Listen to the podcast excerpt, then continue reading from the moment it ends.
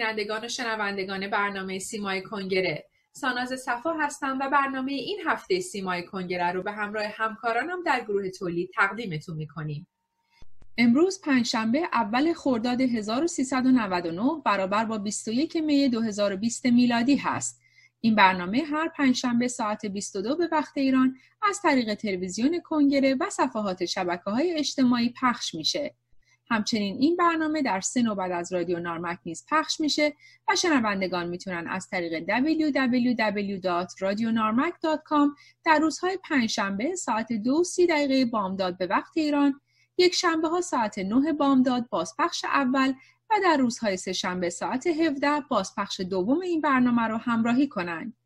در ضمن این برنامه هر جمعه شب ساعت 21 به وقت ایران از طریق شبکه ماهواره یور تایم با فرکانس 10 845 vertical symbol rate 27500 برای درون ایران نیز پخش میشه. همکاری و عضویت شما در کنگره رهایی ایران یعنی مسئولیت پذیری و دوری از بی‌تفاوتی تغییر در کیفیت مبارزات شتاب بخشی به آزادی کشورمان و میراسی برای آینده فرزندان ایران است. همکاری و کمک های کوچک شما نتیجه بزرگ خواهد داشت. هر یک از ما در برابر کشور و مردم خود مسئولی کنگره رهایی ایران. باز هم فساد. فسادی که در 41 سال عمر جمهوری اسلامی نه تنها هرگز از مقدار و شدت اون کاسته نشده بلکه در تمام تار و پود دستگاه حکومت جمهوری اسلامی رخنه کرده و همانند یک سرطان بدخیم در تمام پیکر جمهوری اسلامی نهادینه شده.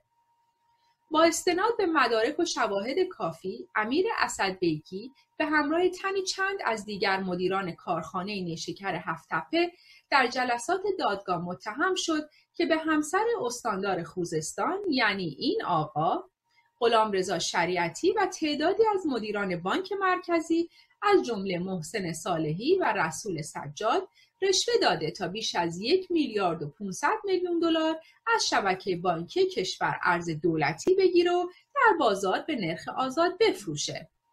بر اساس گزارش منتشر شده از سوی قوه به اصطلاح قضاییه او برای واردات های صنعتی برای بردهای الکترونیکی نیشکر هفت تپه 380 میلیون دلار ارز دولتی دریافت کرده.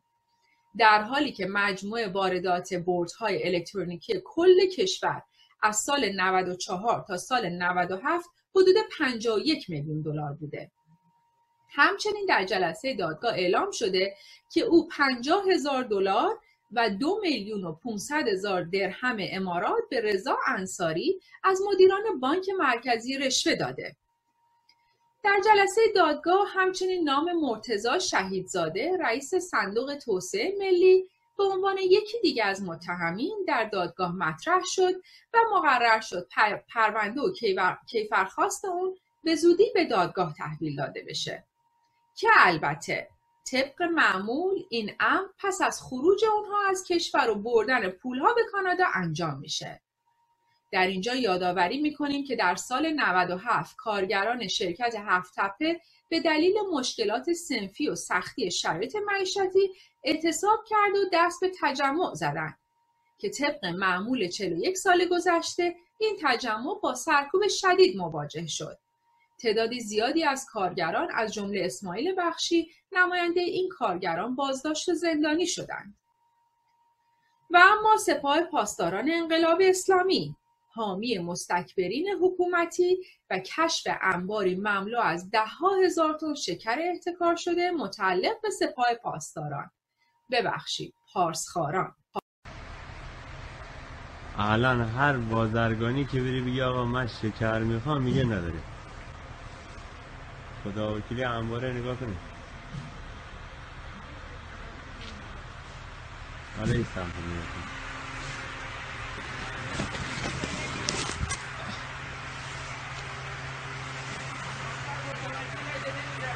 روی چشم نمی‌گیرم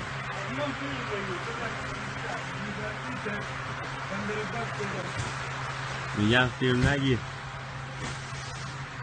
ببینه نمی‌ذاره در بشه اینم برنجاش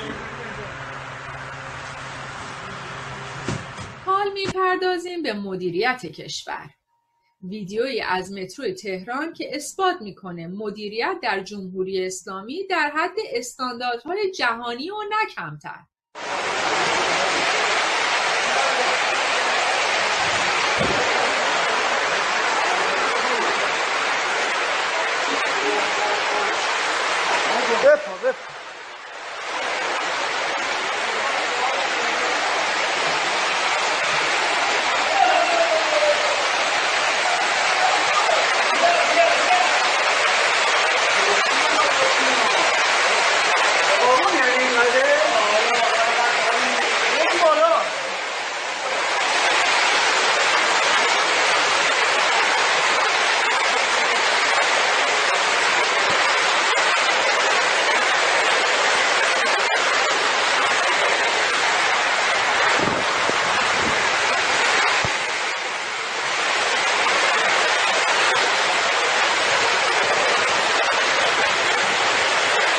خدا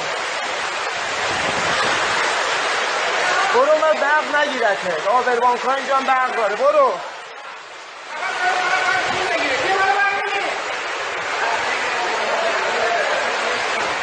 این هم از قانونمندی رژیم. پلیس جمهوری اسلامی اعلام کرد هجاب در ایران اجباری است حتی در اینستاگرام. البته ظاهرا پلیس فقط با هجاب مشکل نداره بلکه ورزش در فضای مجازی حتی با روسری و موهای پوشیده هم ممنوع. آقایون و خانم هایی که با گذاشتن ویدیوهای کوتاه در چالش های مجازی شرکت می‌کنن مراقب خود باشند که توسط پلیس فتا دستگیر نشن اخیرا ویدیویی در شبکه های اجتماعی منتشر شده که در اون تکواندوکاران زن و مرد ایرانی با انجام حرکات نمایشی اقدام به شرکت در یک چالش اینترنتی دارند.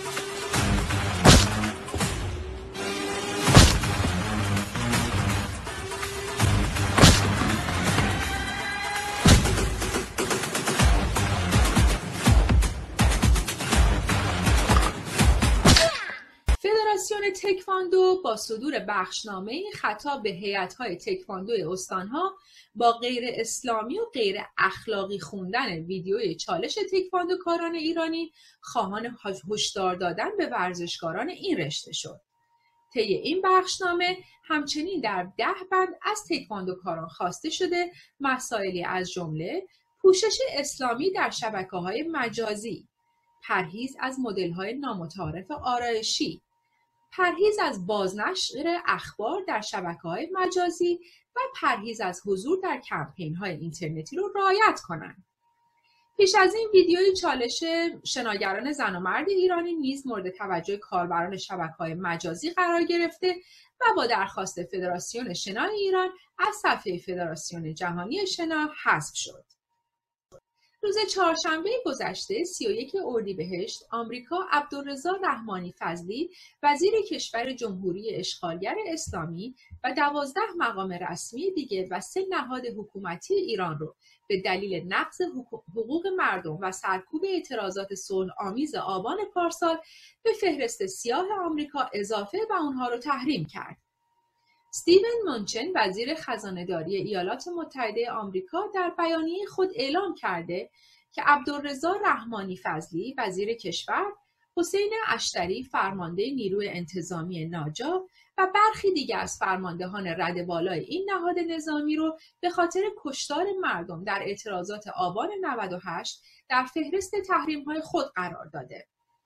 افراد دیگر تحریم شده عبارتند از محمد علی نوری نژاد معاون هماهنگ کننده ناجا حمیدرضا اشراق معاون حقوقی و امور مجلس ناجا حابیل درویش مرتبط با بنیاد تعاون ناجا محسن فتحیزاده رئیس سازمان حفاظت و اطلاعات ناجا یحیی محمودزاده معاون طرح و برنامه و بودجه ناجا حسن شاهورپور فرمانده سپاه ولیعصر ایوب سلیمانی جانشین فرمانده ناجا و معاون طرح و برنامه ستاد کل نیروهای مسلح همچنین آمریکا یک شرکت چینی به نام شانگهای سند لاجستیکس را به دلیل همکاری با هواپیمایی ماهان نیز تحریم کرد. این شرکت مستقر در چین به دلیل همکاری با شرکت هواپیمایی ماهان مورد تحریم واشنگتن قرار گرفت. وزیر خارجه آمریکا تاکید کرد که هر کسی با شرکت تحت تحریم ماهان ایر وارد معامله بشه خودش نیز در خطر تحریم هست. این اقدام وزارت خزانهداری آمریکا منجر به توقیف هر گونه دارایی متعلق به شرکت شانگهای سنت Logistics در ایالات متحده میشه و شرکت ها و شهروندان آمریکایی را از هر گونه تجارت و همکاری با این شرکت مستقر در چین منع می‌کنه. همزمان مایک پومپو وزیر خارجه آمریکا در صفحه توییتر خود نوشت چین یکی از معدود کشورهایی است که هنوز از ماهان ایر ایرلاینی که تسلیحات و تروریست های ایران رو جابجا می‌کنه میزبانی می‌کنه. تحریم این شرکت مستقر در چین به دلیل عواقب این تصمیم هست. هر کسی با ماهان ایر وارد معامله شود در خطر تحریم هست. مایک پامپو همچنین اعلام کرد تحریم های کشورش علیه همکاری شرکت های بین المللی فعال در امور تجارت دریایی با خطوط کشتیرانی ایران از 19 خرداد اجرایی خواهد شد. او به جامعه جهانی نسبت به عواقب استفاده از کشتی های مرتبط با ایران هشدار داد. او در یک نشست خبری در وزارت خارجه واشنگتن به شرکت های بین المللی فعال در امور دریایی هشدار داده که مسئول عواقب هر گونه همکاری با کشتی های خطوط ایران، سوریه و همچنین کره شمالی خواهند بود.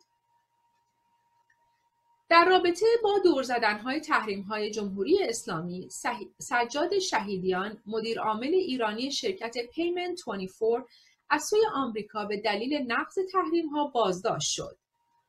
روزنامه وال استریت ژورنال گزارش داد. بر اساس کیفرخواستی که روز دوشنبه 29 اردیبهشت ماه در دادگاه فدرال ایالات مینسوتای آمریکا منتشر شده شهیدیان به همراه وحید والی و شرکت Payment 24 یا پرداخت 24 که اون رو مدیریت می‌کنند به توطئه برای ارتکاب جرم علیه آمریکا، پولشویی، سرقت هویت، کلاهبرداری و تقلب الکترونیکی متهم شدند که در بریتانیا بازداشت و به آمریکا استرداد داده شده است. تنها ره رهایی بازگشت پادشاهی جاوید شاه هستی رویایی من عشق اهورایی من ساحل دریایی من توی لینای من دستای تو دستای من حلق زدن دور وطن اسم تو فریاد می‌زنن. توی دنیای من ایران غزل باران نفس توفان توی تو یگان وطن ایران جاودان ایران قهرمان ایران. خونه بهشتی من ای عشق یگانه مرز بیکرانه آغوش تو داره عصر دلبرانه ای عشق یگانه مرز بیکرانه و اما یکی دو خبر نسبتا خوب. شرکت داروسازی مدرنا در آمریکا روز دوشنبه 29 اردیبهشت ماه اعلام کرد نتایج اولیه آزمایش یکی از انواع واکسن‌های مورد مطالعه برای ویروس کرونا مثبت بوده و به تولید آنتیبادی های این ویروس در بدن افراد تحت آزمایش کمک کرده.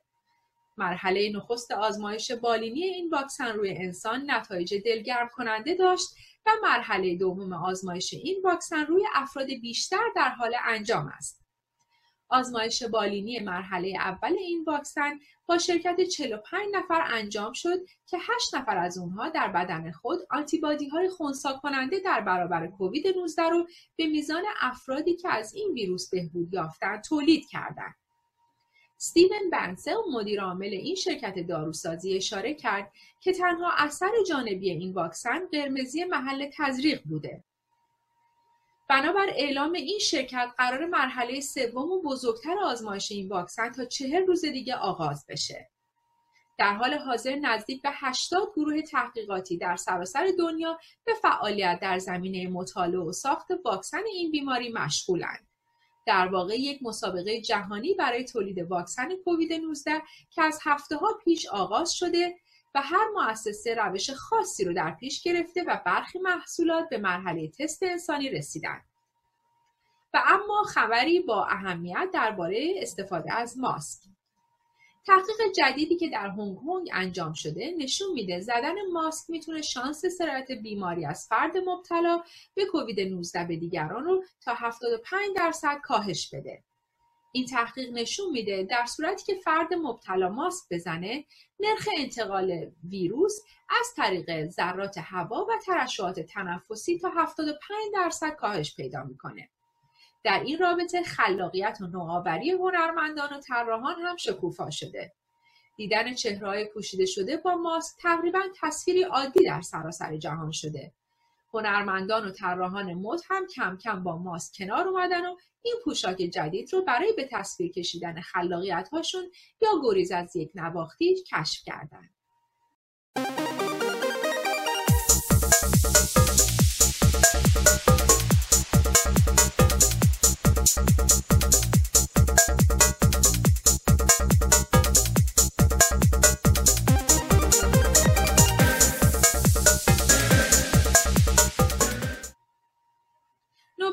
برنامه پژواک رسید. همکارم پویا بهرامی ما رو در جریان اخبار و وقایع مرتبط با ایران در اروپا قرار میدن. با هم ببینیم.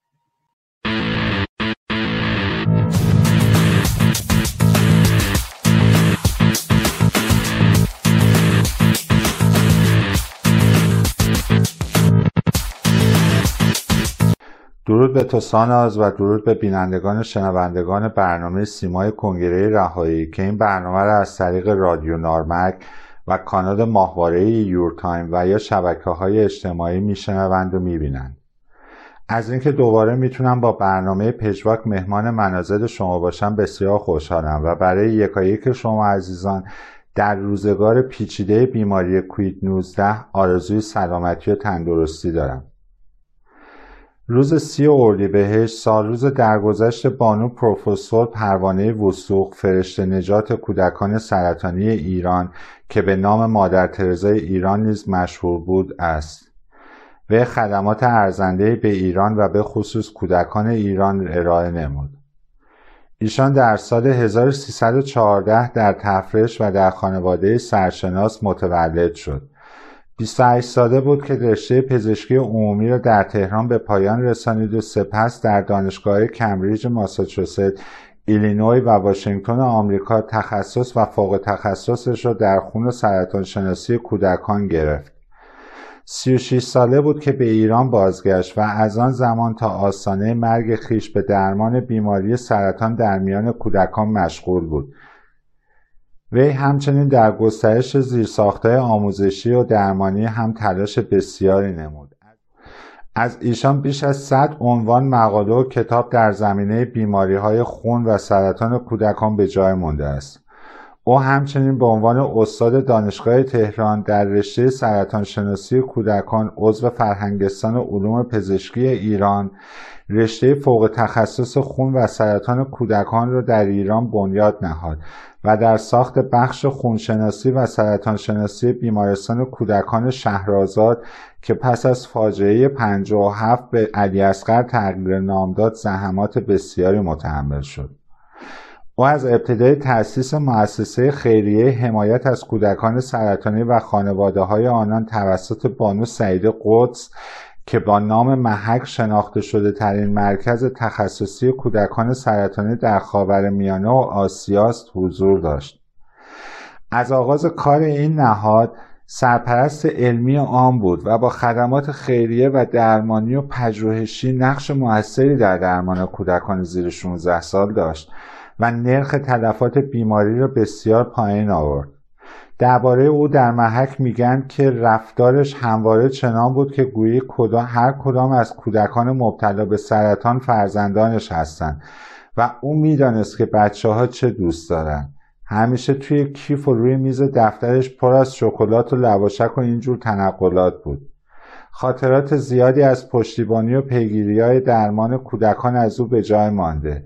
بسیاری از کودکان بهبود یافته سرطان پس از درمان به سراغش می‌رفتند و قدردان تلاشهایش بودند.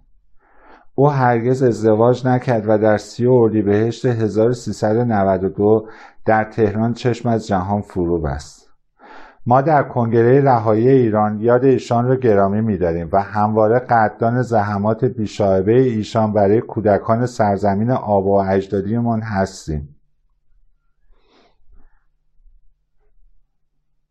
خبر نخستی که به اون می‌پردازم در وبسایت آمریکا 21 که یک وبسایت خبری تحلیلی مرتبط با مسائل آمریکای لاتین است منتشر شده و عنوان خبر اینه که ایران تانکرهای سوخت به ونزوئلا ارسال می کند و به ایالات متحده هشدار می دهد.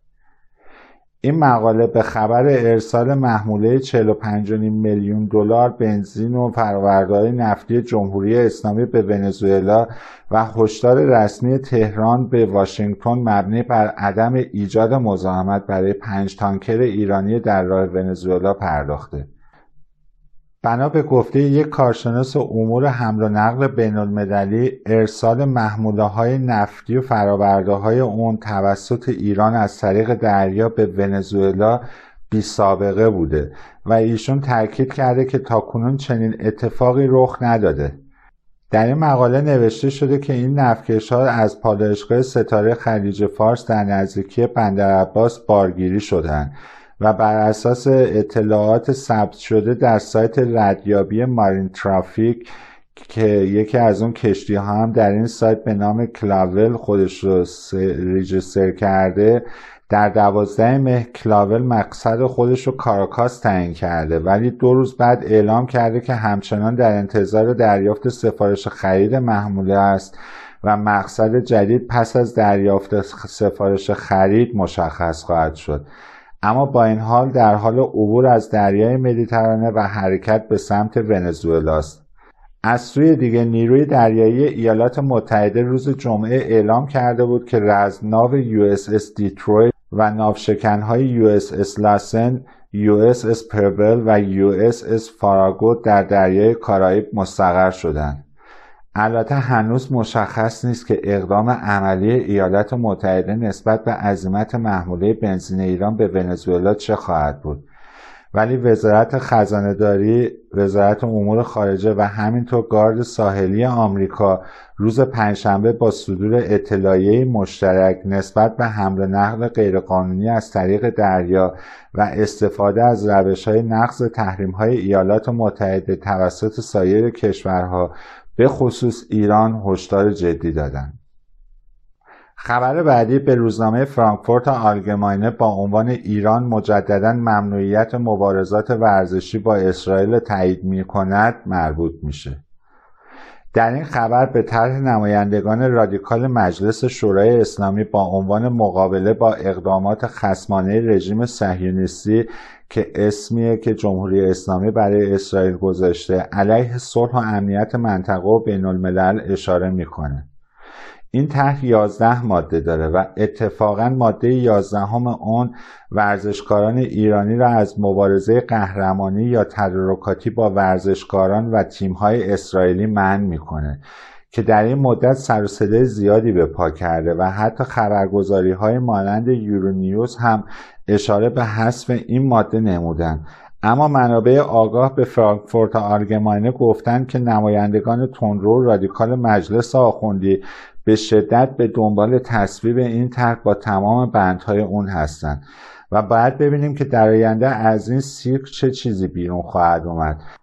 البته هرچه که این مجلس تصویب کنه با توجه به نام اون که شورای اسلامی هستش سودی برای مردم نخواهد داشت و مانند همیشه به ضرر ملت ایران خواهد بود. همچنین وبسایت خامنه ای در پستری که برای روز مجهول قدس با سه زبان عربی، انگلیسی و فارسی منتشر کرده از واژگان راه حل نهایی که هاینریش هیملر رئیس اس اس گشتاپو پلیس مخفی و وزیر کشور آلمان نازی و هایدریش که از اعضای بلندپایه اس اس بوده استفاده کرده و اونا این واژه رو پس از کنفرانس وانزه به وجود آوردن راه حل نهایی. و این واژه پایه‌گذار هولوکاست و مرگ 6 میلیون یهودی در اردوگاه های اروپا گردیده. و این یک نشانه دیگه از جنگ طلبی رهبر جمهوری اسلامی و سپاه پاسداران هستش. محاکمه مجدد فریبا عادلخواه عقب نشینی سپاه از سوریه و هشدار سنگکام به قایقهای سپاه هم در رسانه های اروپایی باستاب گسترده داشته که به علت کمبود وقت در فرصتی مناسب بعدا به اون خواهم پرداخت. اما یک نکته مهم که رسانه های فارسی زبان با اون نپرداختن سخنان بسیار مهم مانفرد وبر سیاستمدار برجسته آلمانی و رهبر فراکسیون راست میانه حزب مردم اروپا که خلاصه میشه EPP هستش و در جریان گفتگو با روزنامه دیولت آلمان بوده. او در جریان گفتگو با این روزنامه گفته که او طرفدار ایده اعلام ممنوعیت دوازده ماهه علیه سرمایه گذاران چینی هستش. سرمایه گذارانی که قصد خرید شرکت های اروپایی رو دارن. آقای وبر افزود شاهد آن هستیم که شرکت های چینی که تا حدودی نیز از حمایت مالی دولتشان برخوردار هستند به طور فضاینده در تلاشند تا شرکت های اروپایی را که به دلیل شیوع بیماری کرونا دچار بحران مالی شدن و به بهای ارزونی بخرند. جالبه بدونید که این وضعیت اقتصادی و یورش شرکت های چینی برای خرید تکنولوژی و شرکت های فناوری حساس اروپایی به بحث مرتبط با شیوع عمدی بیماری کوید 19 در جهان توسط دولت چین دامن می‌زنه. همچنین ایالات متحده آمریکا عبدالرضا رحمان فضلی وزیر کشور همینطور زندان قرچک ورامین و زندان فشافویه که همون زندان مرکزی تهران هستش و همینطور بنیاد تعاون نیروی انتظامی جمهوری اسلامی و هفت مقام ارشد نیروی انتظامی و یک فرمانده استانی سپاه رو به علت نقض جدی حقوق بشر علیه ایرانیان در لیست تحریم قرار داده. البته شما عزیزان می‌تونید اطلاعات تکمیل را در گروه فیسبوکی کنگره رهایی ملاحظه نمایید. به این ترتیب به پایان این برنامه پژواک می‌رسیم و در انتهای برنامه از زحمات یکایک پرسنل درمانی که جهان منتظر معجزه اونان هست بسیار سپاسگزارم. به خصوص از دکتر هوشنگ لاهوتی، دکتر جمشید شیرانی و دکتر مازیار زفری. ممنون از شما پویا که ما را در جریان وقایع مربوط به ایران قرار دادی. پیام ویدیویی از مسئول نافرمانی های مدنی آقای بهروز فرشادفر خطاب به هموطنانمون به دستمون رسیده که با هم می‌بینیم.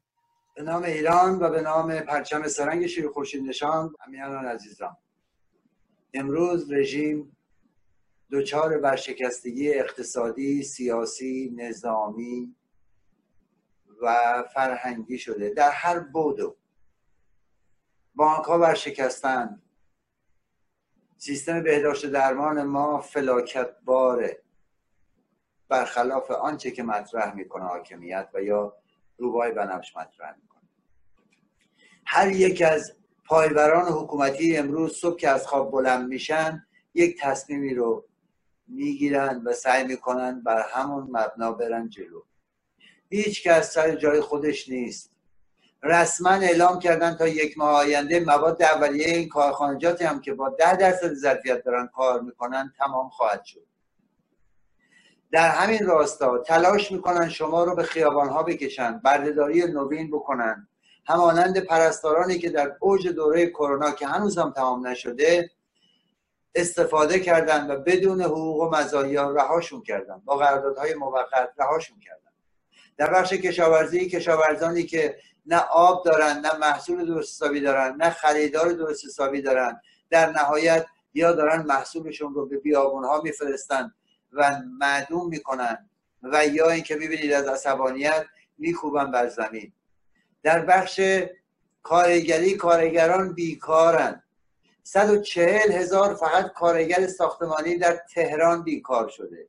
یعنی چی؟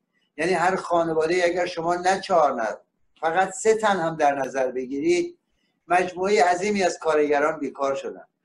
بخش های خدماتی بیکار شدن. بخش های کشاورزی بیکار شدن.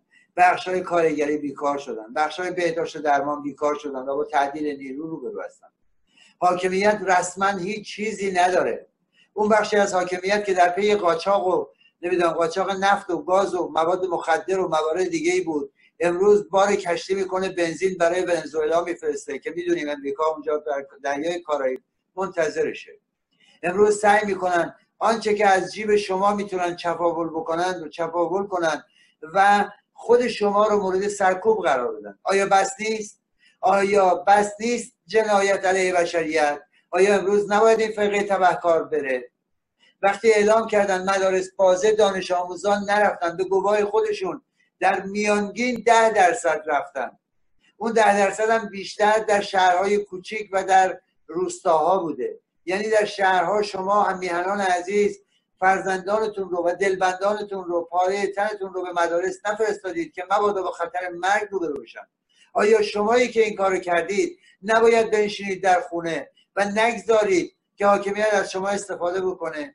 نباید شما بنشینید در خونه و به صورت گله ای و گله ای که مد نظر حاکمیت هست وارد مترو و نمی‌دونم اتوبوس بشید و بیماری رو به خونهتون بیارید. نباید این کار رو تعطیلش کنید. نباید به اعتصابات بپیوندید. چرا بایستی وقتی اعلام می‌کنن مدارس بازه معلم برن مدرسه؟ نباید برن. وقتی جامعه ای مثل مثلا استان گلستان که یک جامعه متوسط هست بیش از سی درصدش ترک تحصیل کردن. امکانات ندارن. فقر باعث شده که نتونن به مدارس برن. ببینید در سیستان و بلوچستان و کردستان و هرمزگان و خوزستان در چه وضعیتی هست؟ آیا اصفبارتر از امروز قابل تصور هست؟ بله. اگر بی تفاوت باشیم اگر سکوت کنیم اگر همانند اکثریت خاموش 41 سال پیش تا به امروز باشیم و خیانت بکنیم به خودمون و به خانوادهمون و به میهنمون. اصفبارتر هم خواهد شد. با قحطی و گرسنگی میلیون ها ایرانی ترک وطن کرده. میلیون ها ایرانی به خاطر گرسنگی و قحطی دچار مرگ خواهند شد و گورهای دست جمعی شاهد خواهیم بود. همیان عزیز اگر سکوت کنیم جنگ آب و نان رو در پیش خواهیم داشت. اگر سکوت کنیم فلاکت و مصیبتی. بس اصفبارتر از امروز پیش روی ماست. امروز اعتصابات رو رقم بزنیم. امروز شما پرستار که حقوقتون نگرفتی و ازت بیگاهی کشیدن شما کشاورز که به خاطر بیلیاقتی حاکمان اشغالگر اسلامی محصولاتت از بین رفته شما کارگر که با ده درصد ظرفیت کارخانه ها داری میری کار می‌کنی و هیچ چیزی نداری. شما کارمند که می‌دونی 200 هزار تومان حقوقی که به اضافه کردن به هیچ کجات نمی‌رسه و یا شما کارگر که با یک میلیون 800 خط فقر 9 میلیون تومانی رو در مقابل داری یعنی به اندازه یک پنجمش اگر تازه حقوق بگیری نمی‌تونی حداقل ها رو هم داشته باشی. به خاطر اینکه شاهد فقر و نابودی و نیستی خانواده نباشیم. همه با همه. شما بازاری شما بازاری که امروز به خاطر وضعیت بد اقتصادی هیچ مشتری نداری و به خاک سیاه نشستی شب که می‌خوای بری خونه کرایه اتوبوس هم نداری. شما صنعتگر که مواد اولیه برای یک ماه آیندت نداری بنا به گواه و اعتراف خود حاکمیت همه با همه. در هر زمینه ای که هست بیایم و اعتصابات سراسری رو رقم بزنیم. همه در کنار هم دیگه با اعتصابات سراسری در ادامه اون شکل بدیم اعتراضات خیابانی رو و حاکمیت رو به زیر بکشیم. پروژه کابه پروژه‌ای که در شبکه های اجتماعی توسط سازمان های هما به راه افتاده. بر اساس تحقیقات انجام شده توسط سازمان های هما بیش از 80 درصد از طرفداران شاهزاده رضا پهلوی در صفحات اجتماعی ایشون عضو نیستند. هدف از این طرح هدایت هواداران شاهزاده رضا پهلوی به یکی از صفحات رسمی اجتماعی ایشان هست. از این رو از هواداران ایشان خواسته شده که برای پشتیبانی از شاهزاده رضا پهلوی ایشان رو در یکی از صفحات رسمیشون در شبکه های اجتماعی دنبال کنند. این امر بسیار مهمه و نخستین گام برای حمایت از شاهزاده تلقی میشه. در اینجا از کلیه همیهنان می‌خوایم که در این طرح مشارکت کرده و به یکی از صفحات شاهزاده در توییتر، فیسبوک، اینستاگرام و یا تلگرام بپیوندند. باورهای شدید افراطی باورهایی که همه ساله موجب کشته شدن هزاران انسان بیگناه و خسارات غیر قابل جبران در سراسر دنیا میشه. افرادگری که کودک و جوان و پیر و زن و مرد نمی‌شناسه. باورها و تعصباتی که اکثر اونها هیچ پایه و اساس درستی نداره و توسط یک عده خاص و برای مقاصدی خاص پایریزی و ترویج میشه. بخش اعظمی از همین باورها از دل مذاهب بیرون میان و در گذر زمان و متناسب با خواستهای حاکمان دستخوش تغییر میشن و به شدت ریشه در فرهنگ و باورهای مردم پیدا می‌کنن.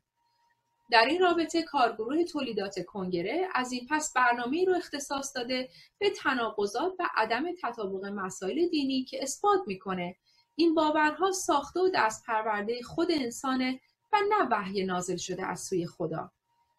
این برنامه تحت عنوان شک و یقین بخشی از پنل تلویزیونی سیمای کنگره خواهد بود. در این برنامه همراه میشیم با خانم مریم معزنزاده.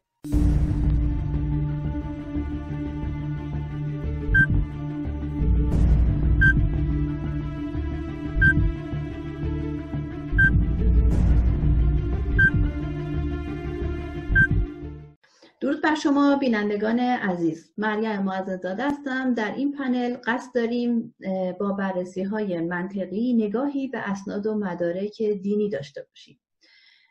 و با یک دید کاملا پژوهشی و محققانه بهشون نگاه بکنیم تا با همراهی شما عزیزان بتونیم حقایق پنهان شده در لابلای این مطالبی که به نام دین در اختیار ما قرار گرفته شده رو بیرون بکشیم.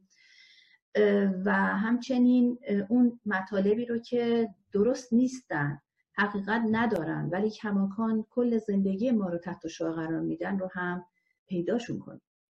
برای بررسی این عدم تطابقهای دینی من در این پنل از کتاب دایره المعارف بروجردی کاشف تولید بدون مرز استفاده می کنم که گنجینه جامع و بیطرفانه است مشتمل بر دهها هزار سند گوناگون برگرفته از رفرنس های معتبر دینی.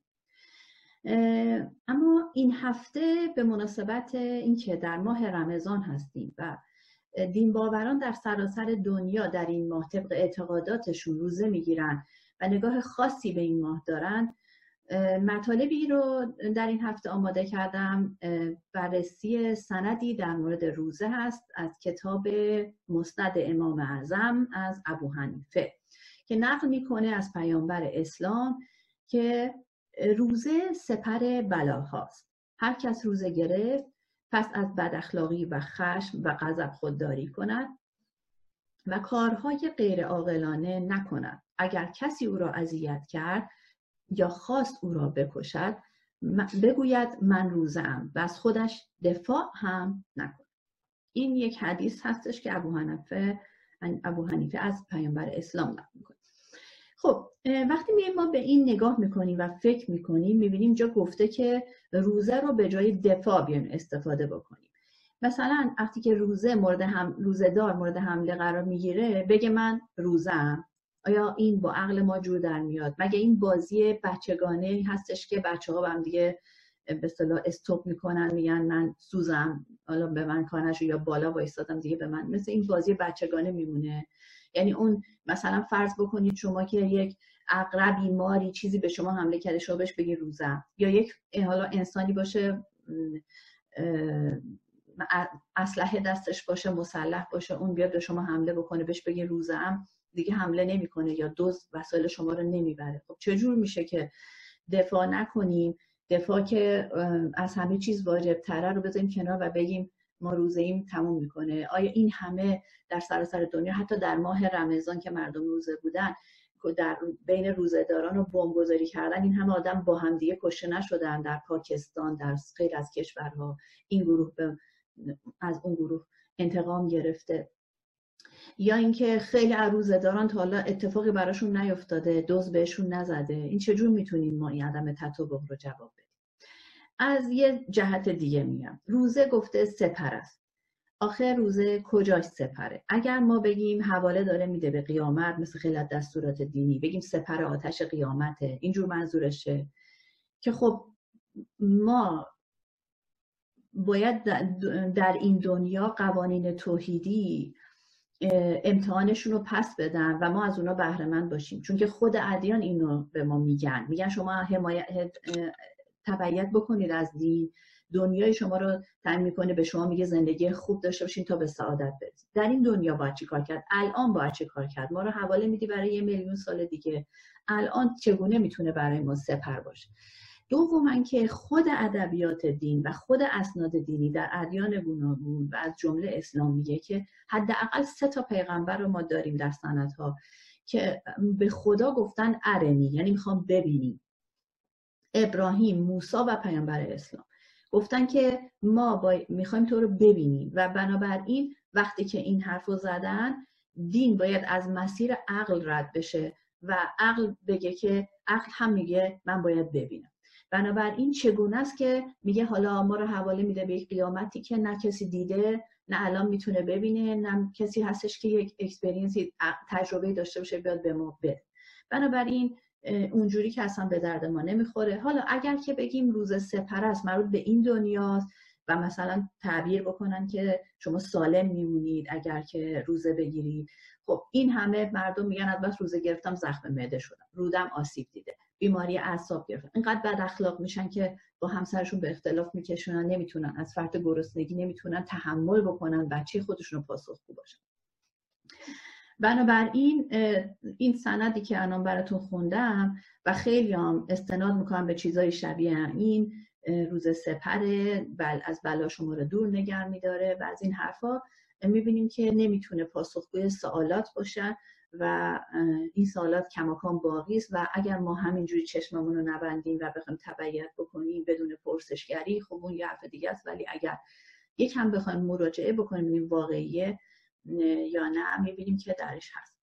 نکته بعدی که مایلم به اون اشاره بکنم برخوردی است که حکومت های اسلامی و کشورهای مسلمان به قول معروف اکثریت مسلمان مثل پاکستان افغانستان ایران مثلا با مردم می‌کنن و اجرای تعذیرات می‌کنن مثلا روزخاری رو میگن در ملعه آن با چلاق زد. اگه کسی یه نخ بکشه یا یه غذایی بخوره بعد حالا میگن روزه برای سلامتی سپر بلاست اون وقت میان روزخار رو عوضش جوری می‌زنن که دیگه اصلا یادش بره که سلامتی یعنی چه و چه صحنه وحشتناک شلاق خوردن اونها رو می‌بینیم که چه زخم ایجاد شده و چه آسیبی به بدن مردم زده واسه اینکه سلامت باشن با روزه بگیرن. و واقعا اصلا جور در نمیاد اینها. دوما که این با فرهنگی که خود قرآن و دین به مردم گفته که خدا بینیازت هم جور در نمیاد و شبه ایجاد می‌کنه. و اون هستش که میگه خدا بینیازت. مگه قرآن نمیگه الله و سمت در سوره قل هو الله احد سوره توحید. خب چجور خدا بینیازه؟ ولی شما میایین همچین مجازات های خشنی رو واسه یه روزه نگرفتن یا یه عبادت نگرفتن نکردن رو میایین به اصطلاح حالا میگن ما رمضان ماه عبادت. میایین ارائه می‌دید اصلا این عبادت ها چه نفعی برای خدا داره که حالا روزش داشته باشه. همه عبادت ها نماز روزه همه عبادت ها یا فروع دین. خدا از اونها چه نیازی داره به اونها واقعا؟ خدا اگر بینیازه و اگر که مجازات می‌کنید مردم رو از این مجازات چی آید خدا میشه؟ و اگر روزه نگیرن یا اون عبادت رو نکنن چه ضرری بهشون می‌رسه؟ اگر می‌رسه یا مشکلی ایجاد میشه برای خدا. پس اون بینیازی که گفتیم چیه؟ اگر بینیازه پس اگه بگیرن نگیرن اولا به خودشون مربوطه بعدش هم این چه, چه مدل برخورده. بنابراین باز می‌بینیم که یک عدم تطابقهایی رو ما بهش می‌رسیم که باید پاسخگو باشن ولی پاسخگو نیستن. پاسخشون چجوریه؟ همش به صورت دوباره تکفیر و پاسخهای این گونه است در حالی که وقتی بخوایم کاوشگرانه بررسی بکنیم باید پاسخگو باشه دین و بگه که جواب این سوالات چی هستش. در همین رابطه یک قسمت از تدریس کلاس مجازی آقای بروجردی رو براتون انتخاب کردم که با صدای خود ایشون میشنوید. در رابطه با اینکه آیا خدا نیاز داره به روزه آیا چی هستش دلیل اینکه میگن روزه بگیرید. با هم ببینیم. آفریدگار هستی احتیاج داره به روزه یه موجود خاکی در یک کره که اصلا دیده نمیشه در عالم آفرینش. میگه اگر روزه مبرای از خشونت و عصبیت باشه خدا بهش نیاز داره. وجود این احادیث در ادبیات دینی باعث گمراهی خداپرستان میشه. حاجت مال بشره یا مال خداست؟ تو دستتو بالا می‌گیری میگه خدای حاجت منو بده حتما خودم دستشو میاره پایین میگه حاجت منو بده. ها؟ وقتی خدا کوچیک شد همینه دیگه. وقتی میگه صدقه میدی خدا دستشو میاره صدقه رو فقیر نمی‌گیره خدا می‌گیره و همینه دیگه. اونقدر کوچک کردیم ذات اقدس کبریایی رو که او رو اردیم زیر لحاف. که نگاه کنه زیر لحاف چه خبره. واقعا شرم دارد انسان. این عبادات به چه درد می‌خوره؟ اصلش خرابه.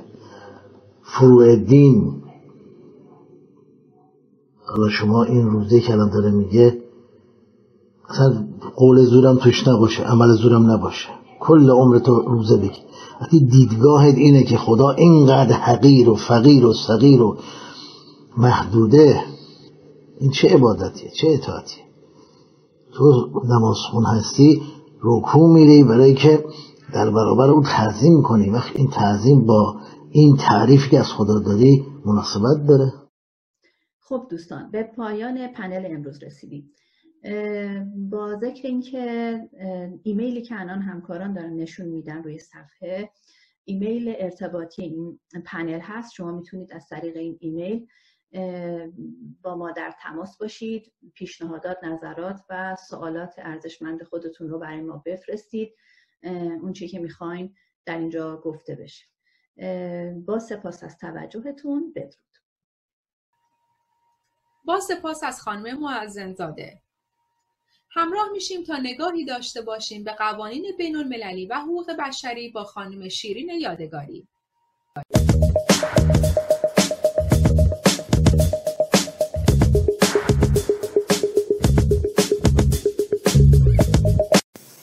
درود گرم و صمیمی خدمت شما و همیهنان عزیز خودم.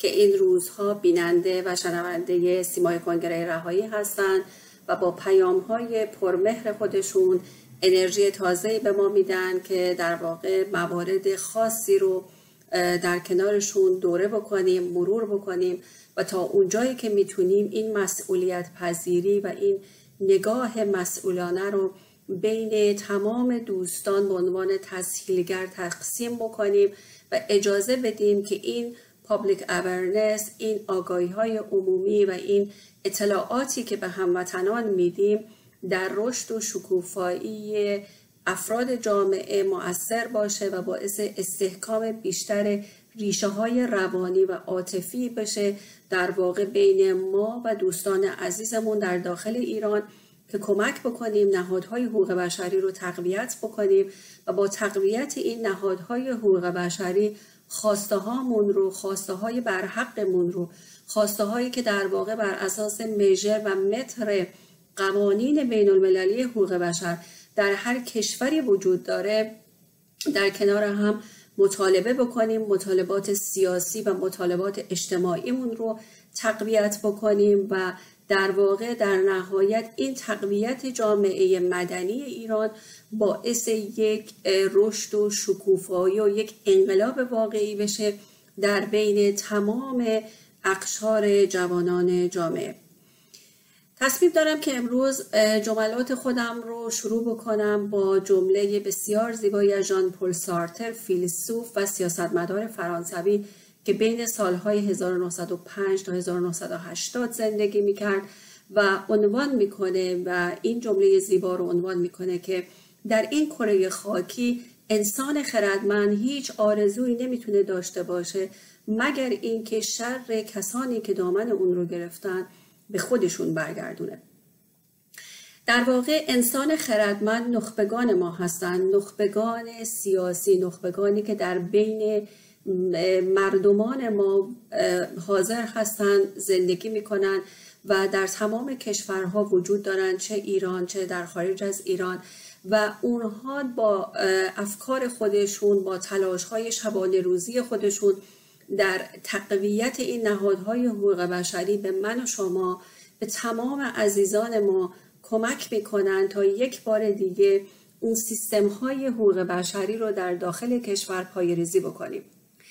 و اون سیستم های حقوق بشری شامل نیازها و خواسته های ما هستند. نیازها الزامات اساسی هستند که وجود دارند و در واقع در هر کشوری با عنوان سیستم آموزش و پرورش سیستم بهداشتی و این موارد خونده میشن و کمک می‌کنن که خواسته های یک جامعه شکل بگیره. در واقع خواسته ها یک قدم جلوتر از نیازها هستند و بر اساس اون نیازهای اولیه چیده میشن و جلو میرن. ولی زمانی این خواسته ها متوقف میشن و در واقع یک شکاف بزرگ بین اونها به وجود میاد که نیازهای اساسیشون برآورده نشده باشه. که متاسفانه در داخل کشور ما با توجه به سیستم توتالیته و اون سیستم فاشیست مذهبی که وجود داره نیازهای اولیه به درستی تعریف نشده. نیازهای اولیه مردمانی که بر اساس یک تمدن دیرینه دارای شکوفایی پیشینه بودن اون تجسم اراده سیاسی قوی رو در زمان رضاشاه بزرگ تجربه کردند و بعد از اون در زمان شاه فقید تجربه کردند و این تجسم اراده سیاسی بزرگ پیشینه و در واقع background و هویت اونها بوده. و اکنون این هویت و اون background و اون ریشه از اونها گرفته شده و بر اساس موارد دیگهی بر اساس سیستم فاشیست مذهبی این نیازها تعریف شده. و بر اساس اون نیازهای کاذبی که تعریف شده خواسته های کاذبی هم به وجود اومده که اون خواسته های کاذب هموطنان ما رو سردرگم کرده و دچار یک تشتت فکری و آراء متفاوتی کرده که موجب شده نهادهای موازی با نهادهایی که در سیستم گذشته ایران وجود داشته در واقع پدید بیاد و کمک بکنه که جمهوری اسلامی و عوامل جمهوری اسلامی در واقع تقویت بشه بنیانهای اون تقویت بشه. و همکنون هم در واقع ریشه گرفتن و بعد از این هم در واقع این ریشه ها و این تقویت ها کمک می‌کنه که این سیستم به صورت کاذب پایدار بمونه. اما تاکید ما امروز بر روی نیازهای واقعی جامعه مدنی ایران هست که چطور می‌تونن نخبگان سیاسی و اون روشن فکرانی که در واقع در جامعه وجود دارن این نهادهای مدنی رو تقویت بکنند و کمک بکنند به نهادهای حقوق بشری و اینکه مردم بر اساس اون مطالبات اساسی خودشون قدم بردارن. روشنفکران و نخبگانی که الان اکنون جسارت و شهامت اونها برای ما مهم هست. اینکه در واقع حقایق رو کتمان نکنند روشنفکر و نخبه به کسی گفته میشه که بر اساس دانش و توان سیاسی خودش حقایق موجود رو کتمان نکنه و در واقع به هموطنان کمک بکنه که به اون هدف و تارگت های اساسی که مد نظر مطلوب هست برسه. که متاسفانه این نخبگان سیاسی ما امروز به علت دانش بیش از حدی که دارن و به علت درک بیش از حدی که از مسائل مختلف دارن هر کدوم به تنهایی تلیه دار یک موردی شدن و تشکیل حکومت یا نهادهای خودمختاری رو دادن که این حکومتهای خودمختار به صورت کاذب باعث شده که یک تقویت کاذبی در جمهوری اسلامی به وجود بیاره و بنیانهای اون پایدار بمونه.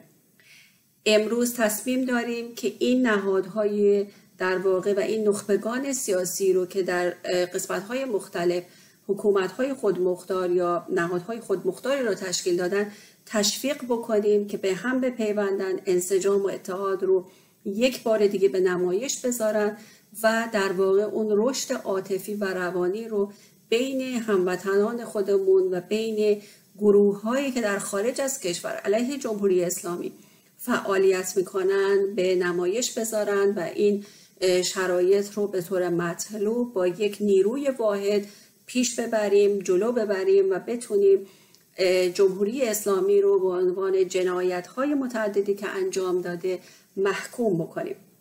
جنایت هایی که هر روز بیشتر از قبل مشخص میشه و آخرین موردش این هستش که بر اساس اعتراف خود نیروی کمیسیون امنیت ملی مجلس اعلام می‌کنن که سی میلیارد دلار فقط در سوریه هزینه شده.